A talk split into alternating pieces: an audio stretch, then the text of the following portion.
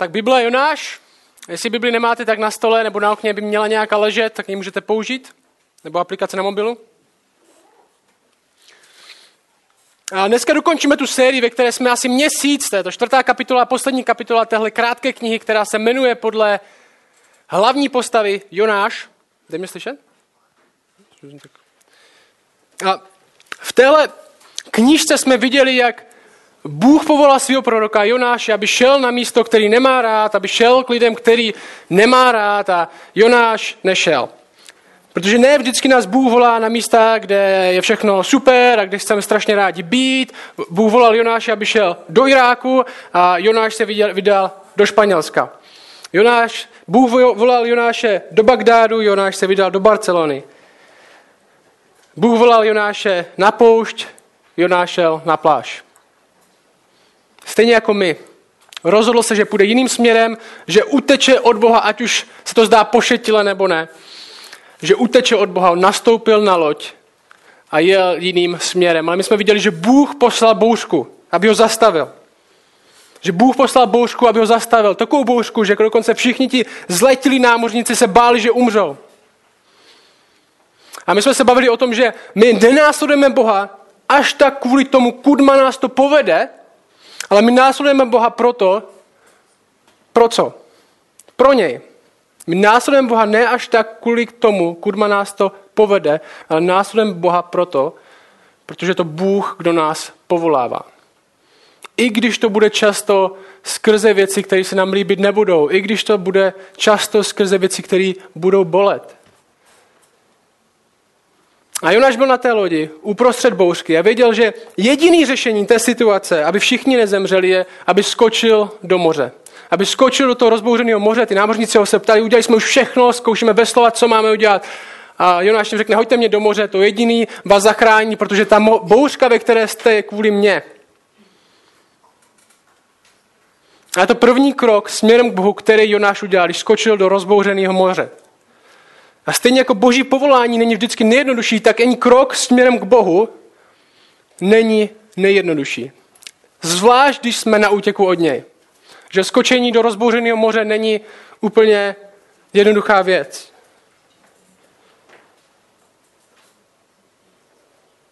A Bible nám nikde neslibuje, že když půjdeme za Bohem, když se rozhodneme jít za ním, když se rozhodneme následovat jeho povolání, tak nás to nebude bolet tak to nebude znamenat, že se budeme muset něčeho vzdát. Spíš naopak, Bible nám slibuje, že to bude bolet. Že první Petrova nám říká, že jsme předurčení k utrpení. A Bůh neposlal motorový člun s lehátkem pro Jonáše. Bůh poslal obrovskou rybu, která ho spolkla. Jako způsob záchrany. Že kolik z nás by se modlilo, tak až skočím do toho rozbořeného moře, tak dej, aby, aby mě ryba spolkla. Já jsem tady minule říkal, že já se bojím, když jsem na lhátku na moři a pode mnou propluje takhle velká ryba.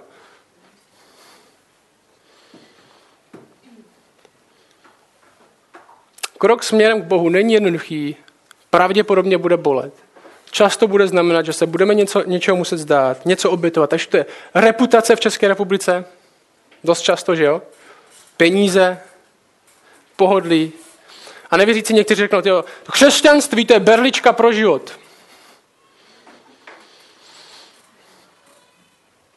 Se jí většinou ptám, a četl jsi někdy Bibli? Tam úplně není napsaný, sedni si, sedni si, moc to nehroď a neumřeš. A v třetí kapitole, v té minulé, se Jonáš konečně dostal do toho města, kam byl poslán. 120 tisíc lidí v tom městě, obrovské město na tu dobu, 800 kilometrů vzdálený od toho místa, kde byl. Měsíc mu pravděpodobně trvalo vůbec se tam dostat. Úplně jiná kultura. A my jsme četli, že jenom to projít bude trvat tři dny. Jonáš říkal, to je nemožný úkol, co po mně chceš. Abych tady šel s nějakým kázáním a řekl jim, že mají věřit v tebe. To je 120 lidí v tomhle městě. Jonáš ani nevěřil, že jeho kázání něco změní, proto měl jedno z nejhorších kázání v historii Bible. Jo, to je celý kázání, který máme v Jonášovi popsaný, je tohle. Máte 40 dní a pak vás Bůh zničí. Celý, co tam je, jedna věta. Jonáš procházel městem a vyvolával 40 dní a pak konec. Trochu mi to připomíná takový ty typky v Americe, co chodí který jsem viděl na vlastní oči, který chodí, mají tu ceduli kolem, kolem, kolem, kolem krku a, a na ty je napsané, jsi hříšnej, jdeš do pekla nic víc. Je hodně sofistikovaný, velice sofistikovaný kázání. Ale co my vidíme pořád a pořád, že kniha Jonáš není o tom až tak, jak úžasní jsou lidi. Spíš naopak, jak úžasní nejsou. Ale kniha Jonáš je o tom, jak úžasný je Bůh. Protože Bůh pracoval, čteme v té třetí kapitole, i skrze tak marný kázání. Protože Jonáš aspoň do nějaké míry řekl to, co Bůh chtěl, aby řekl. Protože my víme, že Bůh nepracuje skrze naší argumentaci, skrze naši inteligenci, ale často naproti ní. Bůh nepotřebuje naši výmluvnost, Bůh potřebuje naši věrnost. A my jsme říkali, že stejně jako nenásledujeme povolání kvůli tomu, kam nás vede, ale kvůli tomu, kdo nás povolává, tak stejně věříme, že zpráva, kterou máme, bude účinná ne kvůli nám, ale kvůli tomu, kdo nám ji dává. Že to je naše přesvědčení, že ta zpráva, kterou máme, že evangelium je moc ke spasení každého, kdo věří, ne kvůli nám. Ne, protože jsme tak strašně chytří a těm lidem to tak nandáme, že prostě jim nebude zbývat nic jiného, než aby uvěřili. Ale protože to je Bůh, kdo nám tuhle zprávu dává. On říká, že skrze to bude pracovat, i když se to lidem bude zdát jako bláznivá zpráva, ve kterou nemůžou uvěřit. Tak Bůh to skrze to zachrání. A to jsme viděli. Město činilo pokání, tam čteme hned první den. Vůbec to netrvalo tři dny. Hned první den všichni se tam klekli do popele a činili pokání. A tak se dostáváme do té čtvrté kapitoly, kde jsme dnes. Jonášovi se to nelíbilo. A verš 1, kapitola 4. Všichni čelní pokání, Bůh se smiloval nad lidma, vypadalo to jako nějaký obrovský probuzení, který tam proběhlo. A čtvrtá kapitola začíná takhle. Jonášovi to však hrozně moc nelíbilo a rozlobil se.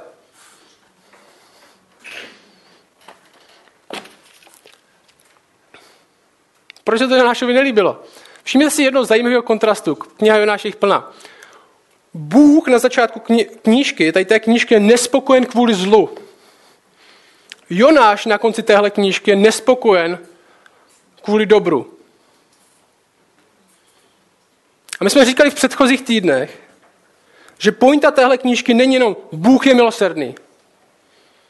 Ale pointa téhle knížky Jonáše je jak skutečnost, že Bůh je milosrdný, jak tahle skutečnost mění nás k tomu, aby jsme byli stejně milosrdní.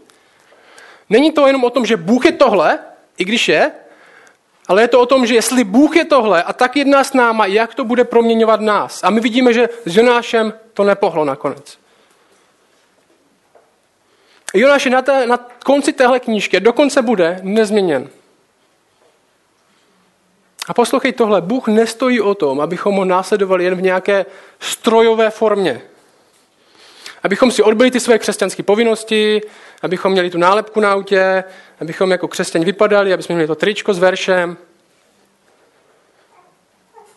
aby jsme se ukázali v nějakých těch akcích, na kterých se křesťani mají ukazovat, aby jsme říkali slova v hebrejštině, protože to zní víc duchovně.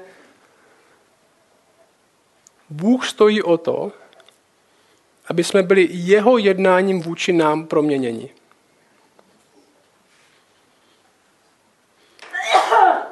Nový zákon, už paradoxně zní, ten název v češtině nám nedává jenom nějaký nový zákon. Dodržení, nějaký nový pravidlo. Ale když primárně říká, co dělá, je, že nám dává nový srdce. Neboli když si uvědomíš, jak se Bůh chová vůči tobě, tak tě to promění k tomu, aby se tak i ty choval k ostatním a k němu. Když si uvědomíš, jak moc ti je odpuštěno, tak tě to vede k touze odpouštět stejně. Když si uvědomíš, jakou si dostal milost, tak chceš dát i dalším takovou milost. Když si uvědomíš, jak moc jsi milován, tak přestaneš tak dbát na tom, jak moc tě musí milovat ostatní, protože jsi už dostatečně milován a dokážeš svobodně milovat ostatní.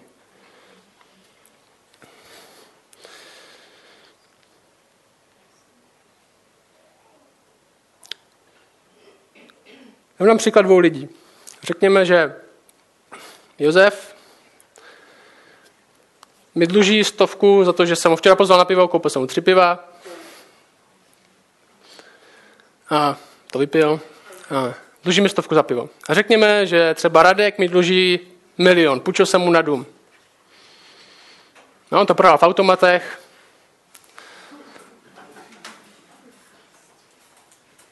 Teďka bych jednou přišel, přišel bych k Josefovi a on říkal, jo, já tu stovku na pivo teďka nemám, já jsem chudý student, prostě nic nemám. Odpustil bys mi to? A já bych řekl, jo, je, stovka, odpustím ti to. On by řekl, dík, fakt dík. A co kdyby Radek teďka úplně byl v depresi, protože mi dluží milion, nemá milion, Dos, sehnal by si druhou práci, aby to, aby to vydělal, aby to mohl splatit. Nespal by kvůli tomu, hádali by se se ženou kvůli tomu, protože s tím deprese a teďka bych za ním přišel a řekl bych mu, víš co, já ti ten milion, já ti to odpustím, nemusíš mi ho vracet. Myslíte, že ta reakce Radka by byla jiná než Pepy? Myslíte, že by jenom řekl, jo, tak dík. Ne, možná by padl na kolena a začal brečet. V Bibli máme úplně stejný příklad toho, že jo? když tam přijde Ježíš k farizovi a on ho ani pořádně nepozdraví, ani mu nedá komití nic. A přijde tam ta prostitutka, která mu padne k nohám a utírá mu nohy. Protože si ona si uvědomuje, co, jak moc je odpoštěno, proto hodně miluje.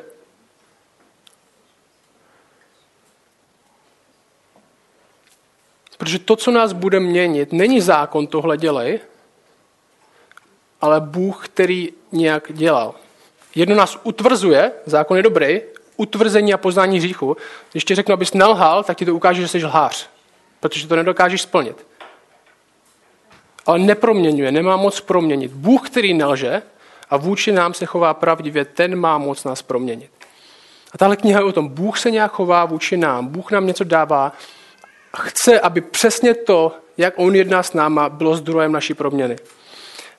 Heď, Jonáš po všech těch lekcích, který dostal, i když to vypadalo v druhé kapitole, že se modlí a že rádoby jako na to přišel, tak tam není. Ještě to neví, není proměněn. Jak naštvaný teenager, nemá lásku k lidem vůbec. Že oni to nezaslouží. Takový postoj, oni to nezaslouží. Já jsem v církvi celý život, oni teprve teďka. Takový postoj. Že jak dělníci na vinici, že jo? Oni, my jsme tady pracovali celý den a oni přišli až pozdě a jim dáváš to stejně jako nám? Jak tebe boží milost proměňuje? Uvědomění si toho, kolik moc ti bylo odpuštěno. Myslíš, že někdo venku, komu by Bůh neměl dát? A lidi, který nemáme rádi? No doopravdy zlí lidi. Přemýšlej nad doopravdy zlýma lidma. Myslíš, že ty si zasloužíš víc? Víte, proč se tomu říká milost? Protože si nikdo nezaslouží. A my stejně tak, jako jsme milost dostali, jednáme s ostatníma. Servírka v baru, která je pitomá, neumí to pořádně spočítat, naučte vám víc, než jste měli zaplatit, nestihne vám, nestihne vám ani donést jídlo, pak ho máte studený a vy můžete se, blbý příklad, a vy, se můžete naštvat a říct, tak tady žádný spropity nedávám. Ale co kdybyste dali větší než jindy?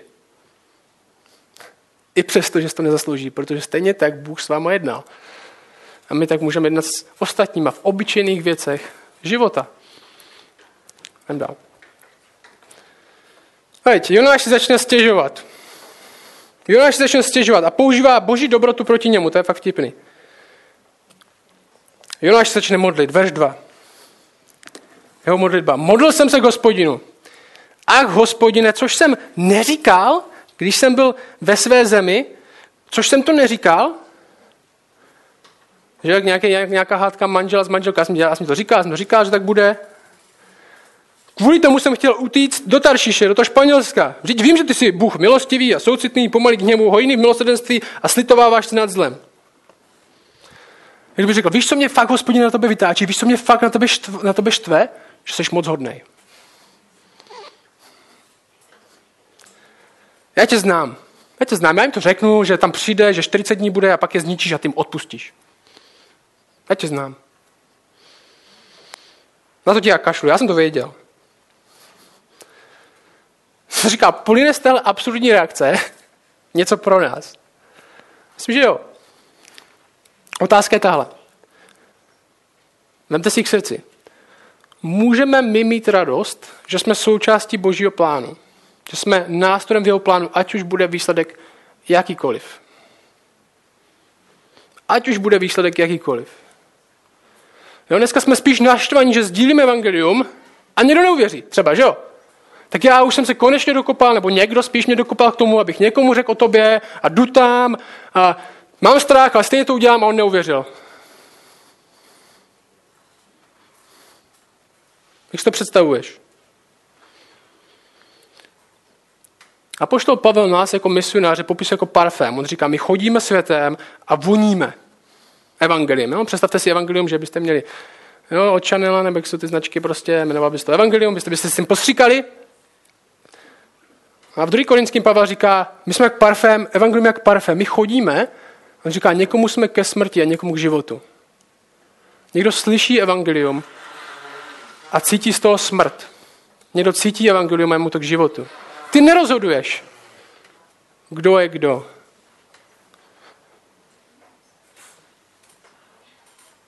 My jsme nástroj, my sázíme, ale Bůh dává zrůst. My se můžeme radovat z toho, co Bůh dělá, když jsme věrní, ať už to vypadá jakkoliv. Já jsem teďka četl, teďka jsem před týdnem dočetl knížku o misionáři William Carey, možná znáte, který jel do Indie, který všechno dal na to, aby mohl jít do Indie. Ve století, v 18. století, kdy nikdo nedělal žádnou misi. Šest měsíců trvala cesta na lodi do Indie, při které umřeli lidi. Pak jsem dostal nějaké vesnice, musel jsem tam postavit dům, nějaké bažně, chodili tam tygři, on tam přijel do té vesnice a tam, tam byly stopy od tygru a ten domorodec mu říkal, no teďka to někoho zabilo. A řekni manželče, že to byl had, ať se tak nebojí. A řekl, hadi jsou v pohodě, jo? Ne, hadi tady jsou taky, taky zabíjí lidi. Ale nevypadá, tak strašilný jak tygr. Pět let tam pracoval denodenně a nikdo neuvěřil. Pět let. Že u nás je teďka naopak. On tady má, on Ježíš tady stěžuje na probuzení, my si často stěžujeme na to, že Bůh nedělá něco, co my bychom si mysleli, že by měl dělat. My děkujeme Bohu a radujeme se z toho, že nás používá. I když nám zrovna výsledek nedává smysl. Náš úkol aby jsme byli věrní. A Joži, Jonáš teďka v tom třetím verši se dostává do stavu, který bych nazval full emo. Jo? Zapl sluchátka, pustil si My Chemical Romance, vytáhl si žiletku. Starší lidi nechápou, dobře. Verš 3. Verš 3. Nyní, hospodine, vezmi ode mě, prosím, můj život. Ty jsi moc hodnej. Na takovém světě, kde tak hodnej Bůh nechce žít ani. Nyní, hospodine, vezmi ode mě můj život. Je pro mě lepší, abych zemřel, než abych žil. No tohle má znít jako trochu vtipně, tenhle text. Jonáš je o absurdních krocích, který dělá Jonáš. Zabij mě, radši budu mrtvý. Pošli mi žiletku, je pro mě lepší, abych žil, je pro mě lepší, abych umřel, než abych viděl, že dáváš milost tady těm lidem. To je to, co říká. A celkově v téhle Jonášové modlitbě, co tady máme, je devětkrát já nebo můj. Hebrejštině, jo? Devětkrát já nebo můj. Ve dvou verších. Já, já, já, můj, můj, můj, já, já, já. Ve zkratce je problém Jonáš v tenhle, poslouchej. Bůh to neudělá podle mě, ale podle sebe. Bůh to neudělá podle mě, ale podle sebe. Já jsem teda do toho nyní vešel a doufal jsem teda, že to nějak dopadne, když už jdu, že uvidím nějaký ten meteorit, jak na to spadne, jak všechny zabije, abych mohl doma říkat, že ty nepřátelé jsou konečně zničeni. Já jsem si to nějak plánoval, když už jsem teda na to vynaložil všechno tohle úsilí a měsíc cesty. A Bůh si to udělal podle sebe. A já jsem to viděl, protože ho znám. Proto jsem se nepodepsal. Jak moc je tohle náš postoj? Jsme se o tom bavili, že jo? Já půjdu, ale očekávám. Hm? Já půjdu, ale očekávám. Dobře, já tady tohle udělám, dobře, vy podle, tohle po, po mně chcete, já vím, že podle tohle po mně Bůh chce, tak já půjdu, ale očekávám. Já půjdu do tohle města, ale očekávám, že Bůh mi dá práci a to bude to znamení, že tam mám mít, když dostanu něco, co očekávám. Já se vzdám těchto peněz, že jo? Evangelium Prosperity vám slibuje, když budete dávat na církev teď tisícovky, tak Bůh vám to vrátí desetinásobkem a bude, dostanete lepší práci a budete zdraví a Bůh vám nic neslibuje. Já půjdu, ale očekávám. Já půjdu, ale očekávám. Já se rozhodnu, já se vzdám, já udělám ten krok, ale očekávám.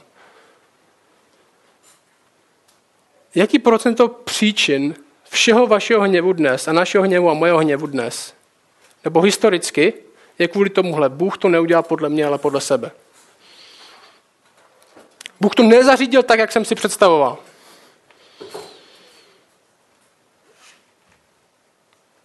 Stejně jako Bůh ho teďka nezabije Jonáše, i když o to prosí. Možná někteří z nás si, když to jak si říká, tak ho zabij. Aspoň bude pokoj. Jak kdyby, byl, jak kdyby byl Bůh a tohle slyšel, tak bych to možná to přání splnil. Bolestivě. Bůh odpovídá na naše přání, na naše modlitby. Bůh odpovídá, ale ne vždy je odpověď ano. Protože někdy se ptáme hloupě. Někdy se ptáme dobře. Ale Bůh ví líp, co je dobrý a co ne. Bůh vždycky odpoví na vaše modlitby, ale ne vždycky odpověď ano. Někdy je ne, někdy možná později. Teď ještě ne. A poslouchej další věc, kterou si z tohohle vezmeme.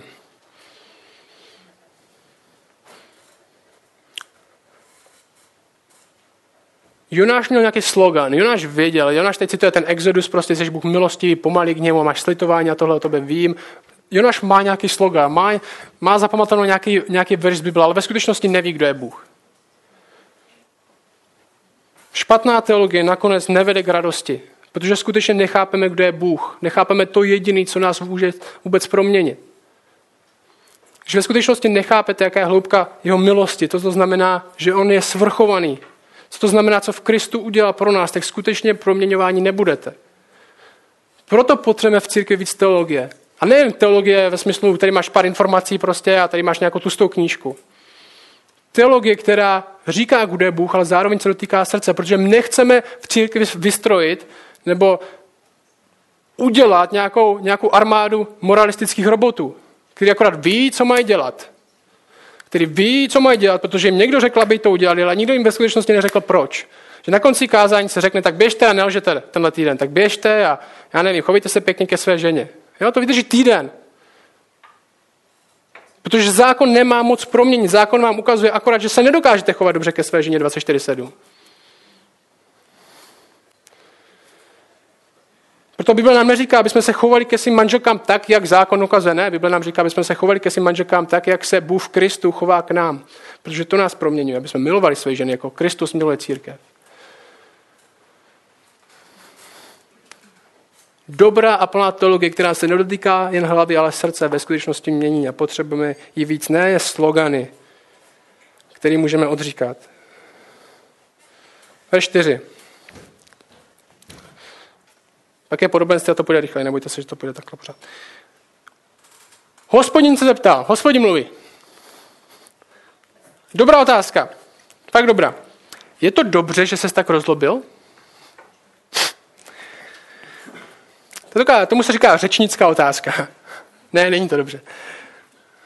A Jonášův hněv není spravedlivý, že jo? My věříme, že hněv není vždycky špatný. My nevěříme, že křesťané mají vždycky být jenom nějací, nějací lidi, kteří se jenom v tichu modlí a, a rozhodně se nemají hněvat. Rozhodně všechno v pokoji a rozhodně... Ne, hněv je dobrý, když je spravedlivý. My se můžeme hněvat, že se v Česku zabíjí tisíce dětí ročně skrze potraty. My se můžeme hněvat, protože Bůh se hněvá. My se můžeme hněvat, když se děje bezpráví. Většina našeho, většina našeho, našeho hněvu není spravedlivá. Což neznamená, že není spravedlivý hněv, ale tady se Jonáš nehněvá spravedlivě. Tak k té otázce se ještě dostaneme, protože Bůh se jí zeptá ještě jednou, verš 5.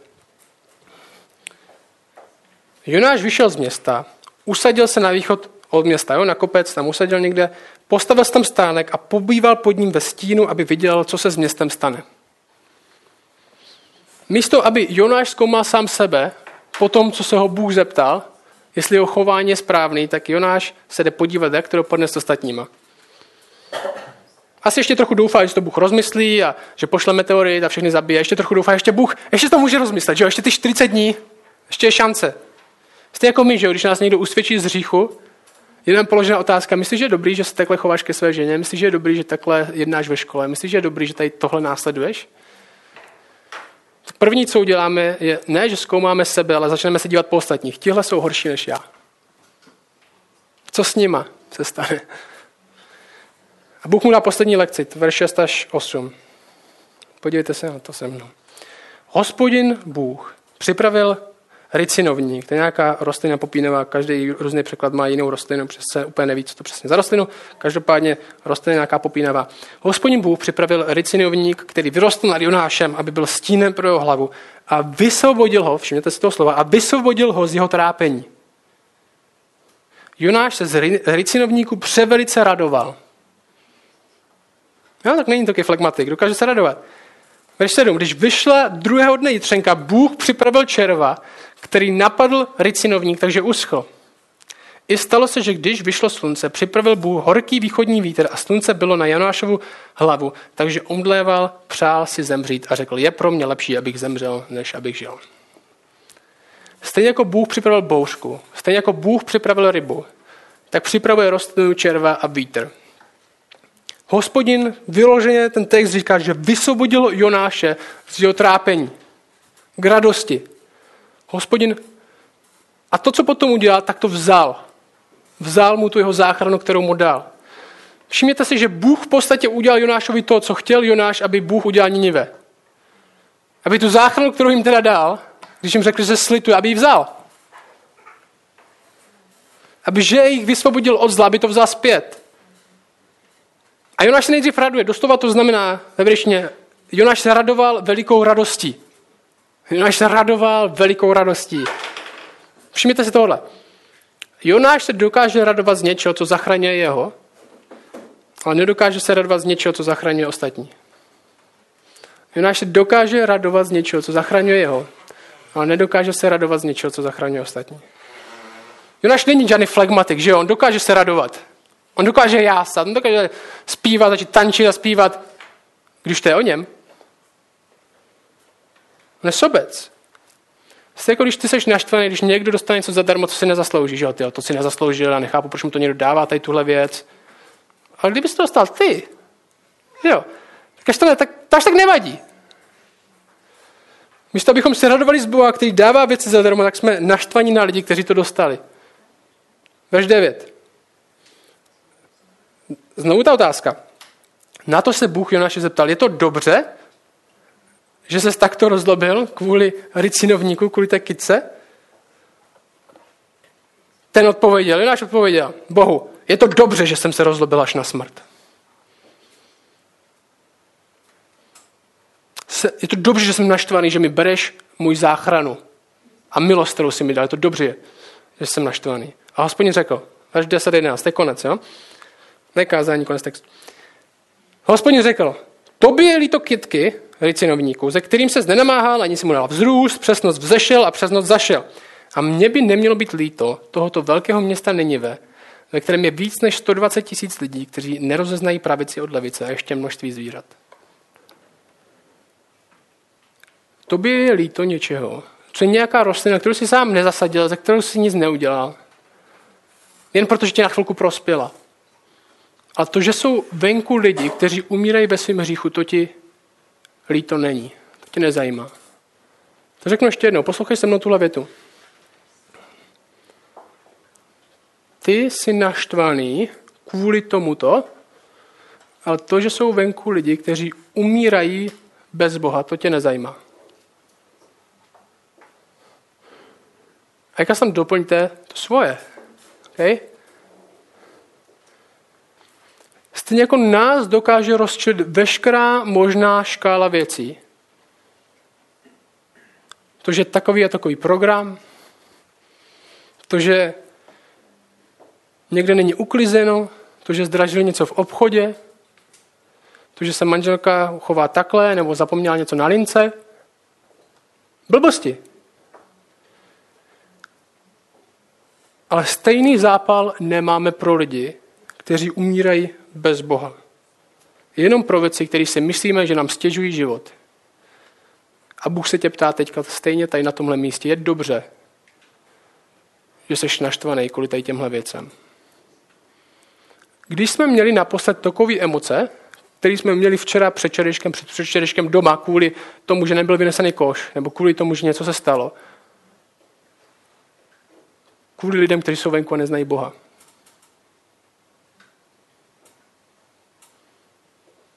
Chtěli bychom my, aby takový byl Bůh? To je otázka pro vás teď. Chceš, aby takový byl Bůh? Aby byl Bůh víc naštvaný, že není vynesený koš doma u tebe?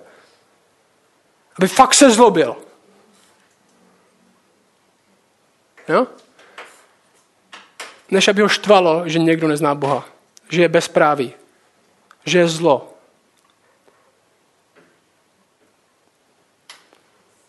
Chtěli bychom takového Boha. Bůh se tě ptá, na mojem místě teď, je dobře, že jsi rozlobený kvůli tomuhle a ne kvůli tomuhle.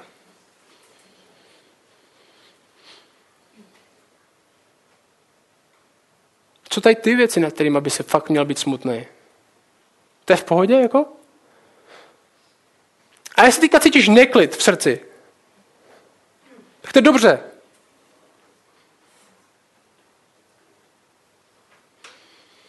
Já nespůsobuji ten neklid, moje slova nespůsobují ten neklid, Bůh způsobuje ten neklid v tobě. Duch svatý, jestli si věřící, způsobuje ten neklid v tobě, protože Duch svatý sám je naš, není naštvaný kvůli tomu koši. Není naštvaný kvůli té plné myčce. Duch, Duch svatý není naštvaný kvůli tomu, že musíš stát o minutu díl v obchodě, protože prodavačka to nestíhá. Duch svatý není kvůli tomuhle naštvaný. Duch svatý je nerozlobený kvůli hodně věcem, jiným věcem.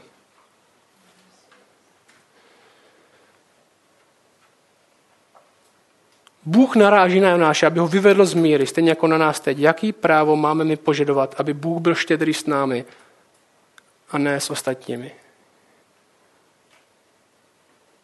A kniha Jonáš, teď tato knižka, končí otevřeně. Jonáš jenom říká, a co tady tohle jako Jonáši? Tohle nic? A konec. My nevíme, co se děje. My nevíme, jestli Jonáš na to něco ještě odpověděl. Nic nevíme. Tahle knížka končí otevřeně, ale ve skutečnosti my známe konec. Protože ta otázka největší je tahle. Co všechno je sám Bůh schopný udělat, aby lidi došli milostrdenství a ne tomu, co si ve skutečnosti zaslouží. To je ta otázka naše. Co Bůh všechno je schopný udělat tomu, aby lidi došli milostrdenství a ne, aby došli toho, co si ve skutečnosti zaslouží. V Kristu nemusíme tušit, co to je. V Kristu nemusíme tušit, že Bůh někoho miluje. V Kristu nemusíme nějak jen pofiderně věřit, že Bůh někoho miluje. V Kristu víme, že Bůh miluje. V Kristu nemusíme tušit, že Bůh se možná slituje. V Kristu víme, že se Bůh slitoval. A vidíme, jak moc miluje. V Kristu vidím, že hřích a záhuba je něco, co by nás fakt mělo štvát, protože to přesně něco, co ubilo Krista na kříž. V Kristu vidím, že milosrdenství a láska je něco, co fakt stojí za to následovat. Protože když se podívám na něj, tak chci být jako on. V Kristu vidím Boha, který zaplatil, co jsem měl já zaplatit, protože nám uplynulo 40 dní. Všem.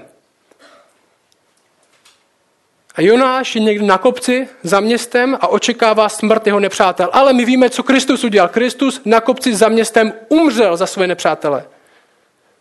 Proto Kristus, když říká, je tady někdo, kdo je větší než Jonáš, Matoušovi, že je tady někdo, kdo je větší než Jonáš. Jonáš na kopci, na kopci sledoval, jak Bůh zabije svoje nepřátele, Ježíš na kopci umíral za svoje nepřátele a my následujeme Krista, ne Jonáše. To, jak se Bůh v Kristu zachoval k nám, proměňuje to, jak my se chováme dál. My máme milosrdenství nejen proto, že Bůh nám říká, mějte milosrdenství. Máme milosrdenství, protože Bůh má milosrdenství s náma.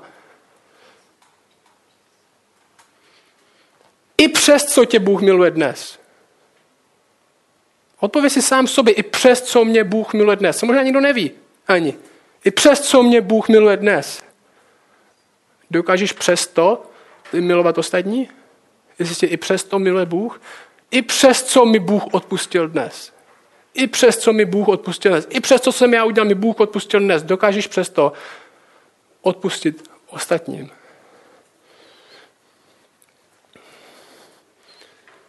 My jsme boží poslové. Bible říká boží vyslanci. My neučíme, kdo dostane milost, do spravedlnost. My říkáme jenom, jak dojít milosti.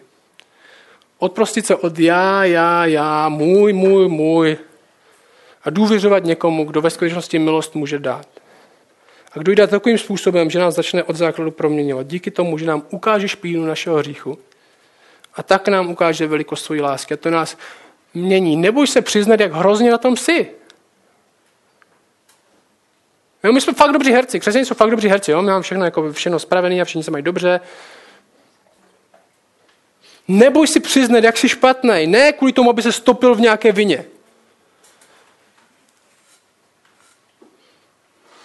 Ale abys ve skutečnosti viděl, jak Bůh je dobrý i přesto, jak jsi špatný. Nebo jestli chceš dojít k poznání Boží lásky, všichni chceme znát Boží lásku víc, aby chtěl poznat Boží lásku víc, aby chtěli chápat víc, Boží lásku víc uvidíš, když uvidíš svoji špínu víc. Představte si nůžky, jo?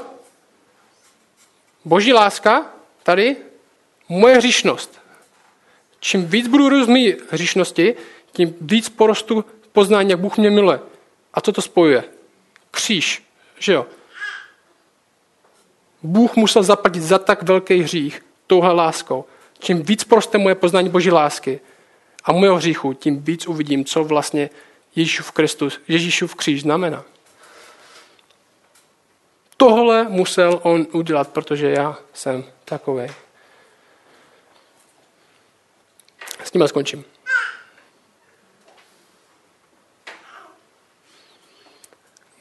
Když my uvidíme, jako křesťan, jako církev, jako společenství věřících, co nám vše odpustil, co nám vše odpustil, co všechno znamená jeho záchrana. Co znamená jenom, že dnes Izrael šel někam do Iráku, ale že z nebe šel na zem, tím více to povede k proměně, abychom byli jako on. Aby milosrdný Bůh vytvářel milosrdný lidi. Aby jsme na otázku, je dobře, že jsi tak rozlobil, řekli ne, není to dobře. Já chci být jako ty. Milovat nepřátelé.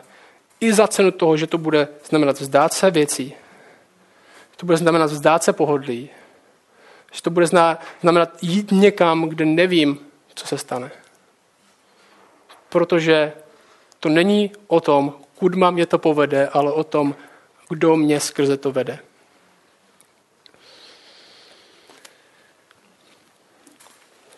Oče, my děkujeme za tuhle knížku, za Jonáše a za to, co v něm všechno můžeme vidět. A děkujeme ti za Krista, který je větší Jonáš. A já tě prosím, aby skrze ducha v nás pracoval, aby jsme byli víc a víc jako on, aby jsme měli smýšlení, které je v Kristu Ježíši. Který nevede k tomu já, já, já a můj, můj, můj, ale který, který klade zájmy ostatních před naše vlastní. Aby jsme následovali někoho, kdo sestoupil z trůnu na zem.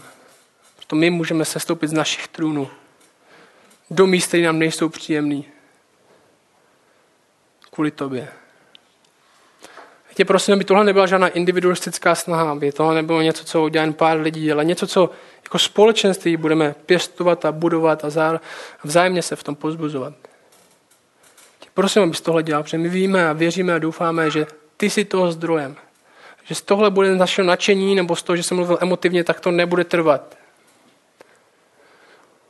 Ale když ty v nás začneš dobrý dílo, tak to dokončíš. Prosím, abys tohle začal a pokračoval v tom, co se už děje. Amen.